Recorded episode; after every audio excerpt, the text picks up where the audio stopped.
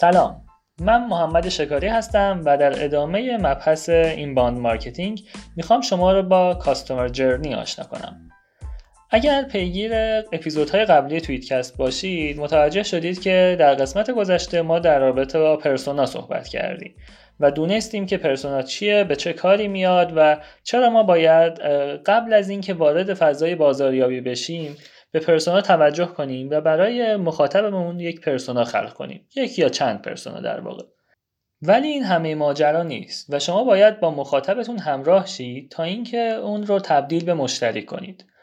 کاستومر جرنی در اصل سفر مشتریه. سفری که مشتری از لحظه آشنایی با ما طی می‌کنه تا زمانی که تبدیل به مشتری میشه و حتی بعدش باید همراه ما باشه و ما همون رو همراهی کنیم تا بتونیم خدمات و کالاهامون رو دفعات مختلف و سالهای مختلف در طول زمان بارها بهش بفروشیم و بتونه یک مخاطب و مشتری وفادار برای ما باشه. یه جورایی می‌تونم بگم علاوه بر اینکه خودش مشتری ما باشه بره دوستاشم برداره بیاره و همراهان دیگه هم به ما اضافه کنه.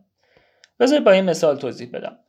شما فرض کنید که الان یک نفر اومده و می‌خواد یک گوشی هوشمند بخره. آیا در لحظه اول وارد فروشگاه میشه و میگه مثلا من گوشی سامسونگ مدل فلان می‌خوام؟ فکر نمی کنم احتمالا یه جایی آشنا شده که برند سامسونگ برند معتبریه.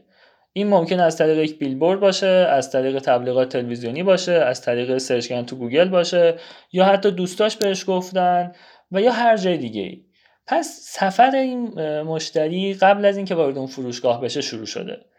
اون شاید سالها قبل گوشی سامسونگ داشته شاید از یه جایی باهاش آشنا شده و آگاه شده و کم کم این آگاهیش بیشتر شده و چندین مرحله رو طی کرده تا لحظه ای که رسیده الان به یک مغازه و تازه اونجا سفر ادامه داره. وقتی که وارد اون مغازه میشه گوشی مورد نظرش رو پیشنهاد میده یا اینکه نه ممکنه حتی برند گوشی رو بدونه ولی مدل خاص رو ندونه و اونجاست که فروشنده بهش کمک می‌کنه. همراهش میشه و مدل های مختلف رو بهش نشون میده و کمکش می‌کنه که بتونه انتخابش رو نهایی کنه. ولی همیشه اینطوری نیست. بذارید بریم پله اول.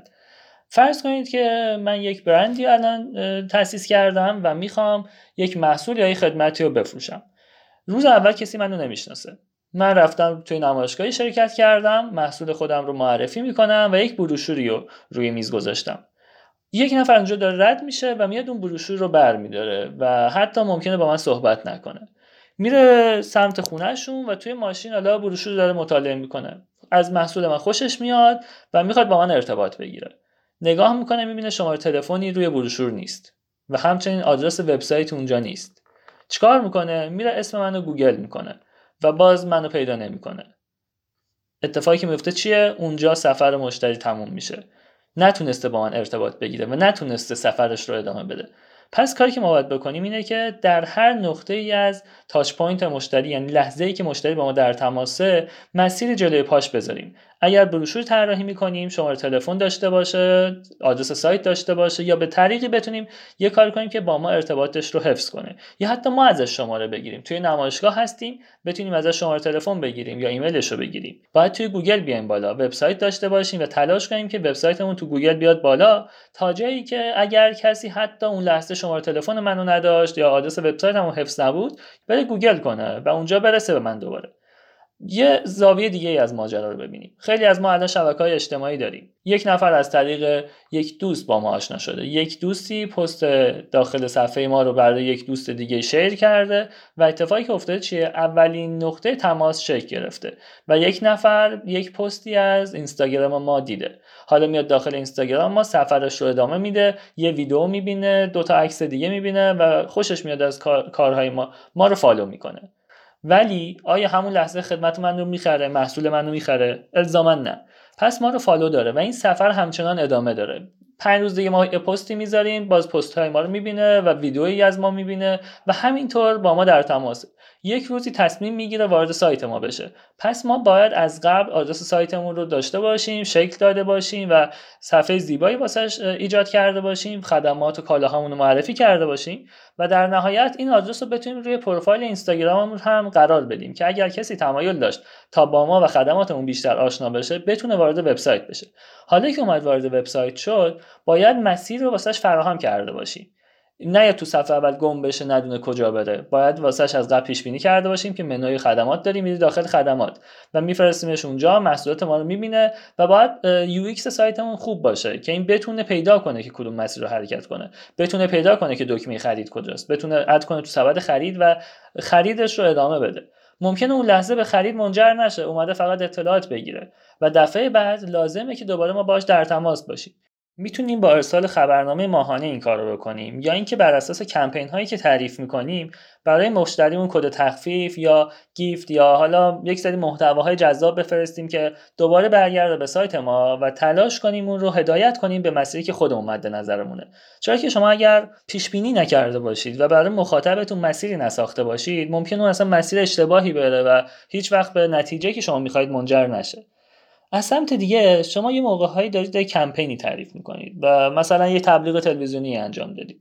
آیا مخاطبتون می‌تونه از طریق اون کمپین بیاد به نتیجه که شما می‌خواید برسه یا نه؟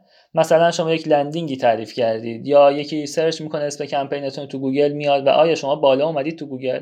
آیا وقتی وارد اون صفحه landing تون میشه شما واسهش پیش بینی کردید که باید چه اقدامی انجام بده یا فقط میاد می‌بینه و میبنده میره؟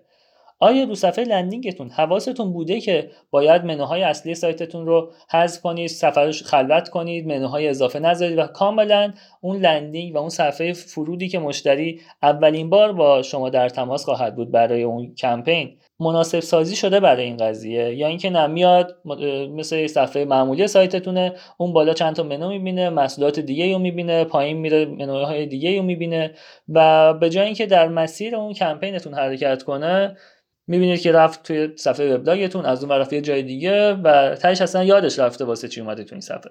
پس شما باید حواستون باشه تا مخاطب رو در مسیری که مد نظرتون هست هدایت کنید و همیشه راهش رو باز بذارید. نذارید بسته بشه و شما اون رو از دست بدید. تصاویر مرتبط با این توضیحات من رو می‌تونید رو وبسایت آکادمی اینفوگرام در بخش توییتکست پیدا کنید و ببینید که چطور می‌تونید رو مکتوب کنید و در قالب یک دیاگرام خیلی راحت از قبل فکر کرده باشید برای مخاطبتون. خیلی ممنون از توجهتون. خدا نگهدار.